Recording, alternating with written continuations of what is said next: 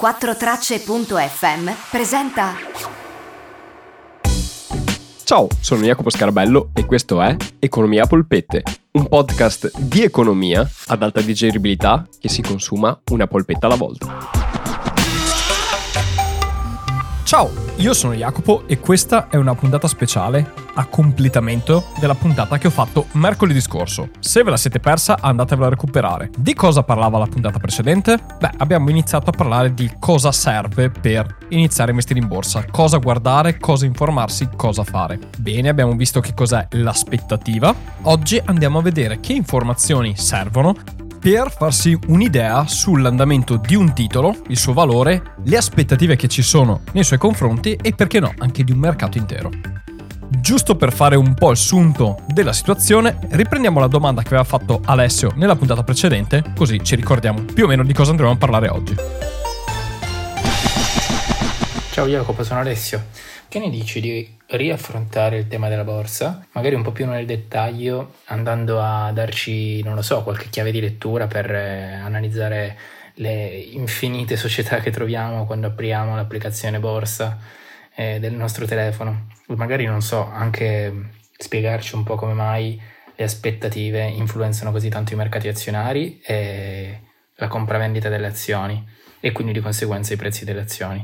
Che legame c'è, insomma? Dai, spero di non essermi dilungato troppo con le domande, di non avertene fatte troppe tutte insieme. E niente, grazie mille per la tua disponibilità che hai sempre e ci vediamo al prossimo podcast. Y'all ready for this?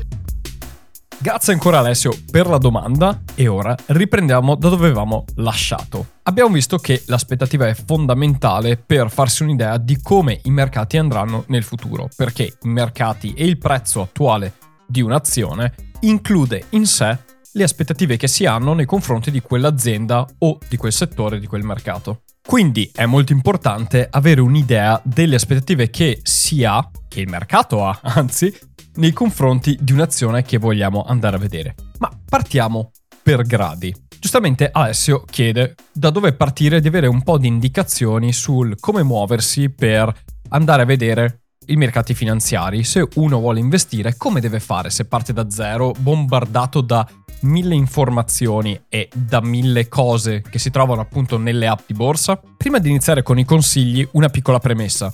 Questo è come consiglierei io di partire per chi parte da zero, però ovviamente ci sono tantissimi altri modi che non è detto che siano peggio di questo o meglio di questo, semplicemente sono diversi. Questo è come io personalmente consiglierei a chi parte da zero. Il primo consiglio che posso darvi in merito è fate un po' un ragionamento voi su cosa vorreste investire, cosa vi piacerebbe, quali sono i tipi di azioni o di mercato che potrebbero interessarvi. Qual è secondo voi un mercato che in futuro potrebbe andare? Perché vi dico di farvi queste domande? Beh, ve lo dico perché il mercato è pieno e ci si può perdere, è pieno di aziende, è pieno di informazioni, è pieno di settori e non solo uno andrà bene, ma molti andranno bene e andranno anche bene in sinergia tra di loro alcuni di questi. Quindi fatevi delle domande e sceglietevene uno, così vi focalizzate in quello e non disperdete il vostro tempo a cercare informazioni a destra e a minchia. Che è un grosso rischio, se voi spendete tantissimo tempo a cercare informazioni che sono qua e là, perdete tanto tempo a informarvi, ma alla fine della fiera non avete mai un quadro completo di niente o potete avercelo dopo tantissimo tempo e ora che ve lo siete fatti avete perso il colpo. Quindi prima di tutto scegliete dove buttarvi e non c'è un giusto o sbagliato, ma scegliete qualcosa, buttatevi magari poi proprio studiando e cercando questo tipo di settore, questo tipo di imprese, scoprite che volete fare qualcos'altro. Però almeno siete partiti da un punto e sceglietene uno da cui partire e poi da lì vi si apre veramente un dedalo di scelte e di opportunità infinite.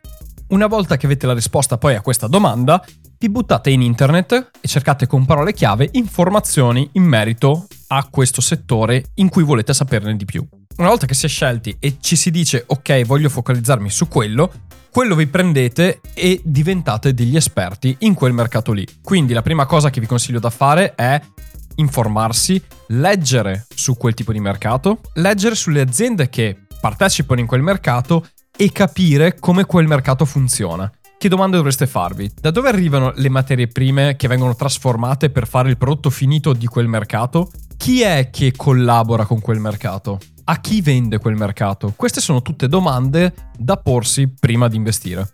Perché? Perché voi potreste specializzarvi in quel mercato lì e vi piacerebbe investire in quello, ma ci sono tantissime cose collegate.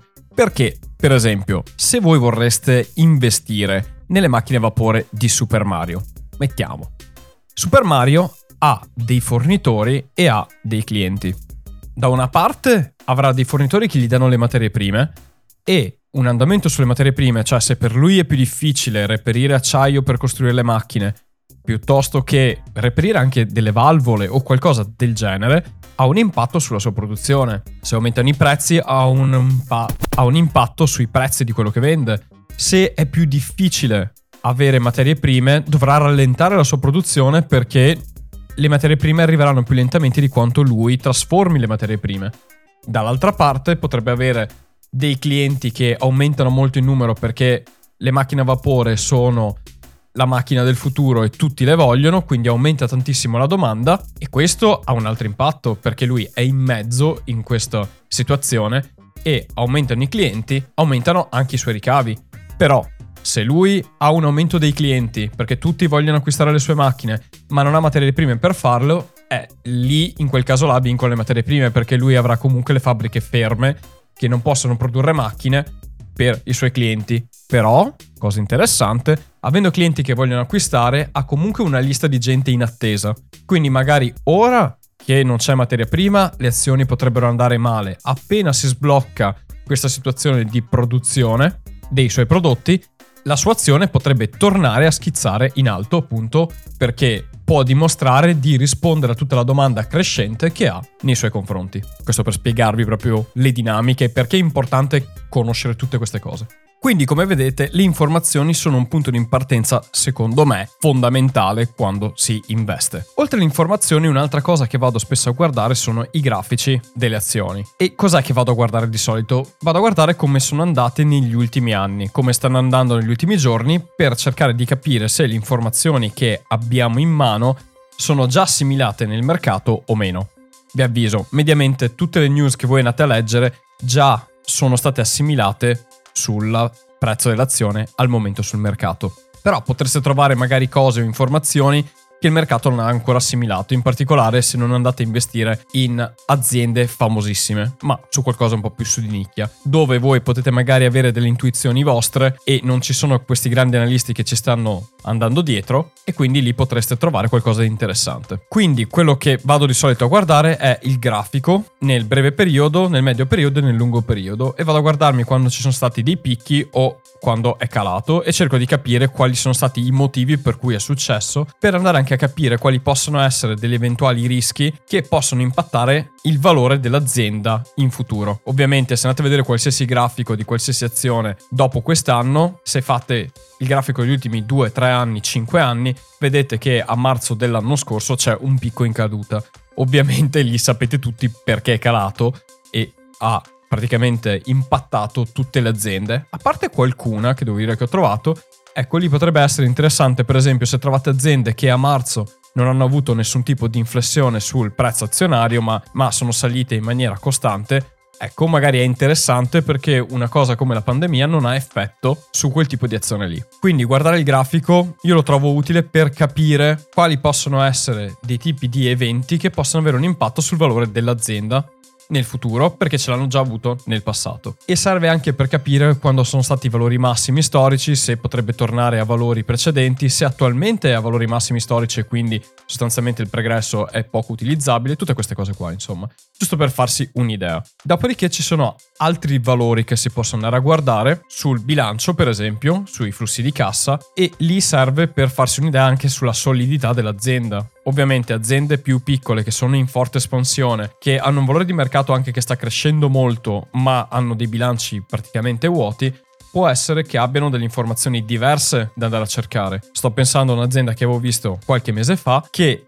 è sostanzialmente un'azienda giovane con tanti capitali ricevuti per la ricerca e da fondi di ricerca. Stanno facendo una ricerca su energie alternative. I loro bilanci sono un disastro, nel senso che sono estremamente negativi, però investono tutti i loro soldi in ricerca nuova di nuovi brevetti e hanno una sfilza infinita di brevetti su materie e materiali rinnovabili. Bene, loro come bilancio di società valgono poco o niente, però in prospettiva hanno tantissimo da offrire, di conseguenza l'azione sta andando molto meglio di come va il loro bilancio. Il loro bilancio rappresenta una situazione di espansione e quindi non sono inutile e non rappresentano una solidità aziendale. Ma questo dovrebbe preoccupare solo se cercate aziende che dovrebbero già essere consolidate e hanno quei valori. Se invece è un'azienda in espansione, il fatto che sia in perdita e che abbia un forte costo di ricerca e sviluppo e pochi ricavi ci può stare. Ovviamente prendete tutte queste cose con un grano salis, ogni azienda è diversa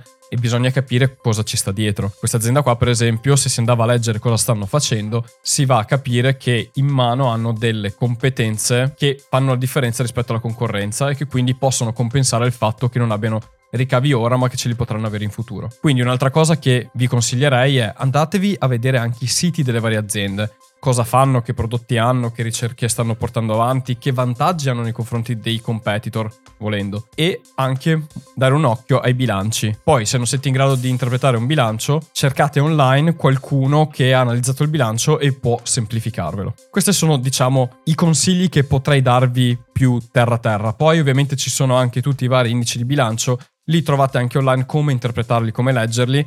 E stasera, fra l'altro, farò una live su Instagram e in concomitanza su Twitch in cui andiamo proprio a cercare delle aziende da zero, andiamo a vedere se volessimo investire da zero in qualcosa, cosa faccio io nei vari passaggi e anche quando devo cercare il significato di qualcosa o l'opinione di qualcuno, come faccio a cercare tutte queste informazioni. E spero che possa esservi utile. Quindi se siete interessati a questo argomento, saltate su Twitch alle 9 di questa sera, lo trovate sotto Economia Polpette e vediamo assieme come fare queste cose nel concreto in cui condivido lo schermo e vedete queste cose. Bene, nel caso non poteste questa sera perché state ascoltando la puntata non il venerdì in cui è uscita, ma in un altro momento, ecco, eh, quella live è caricata, mi auguro, su YouTube e potete recuperarla lì.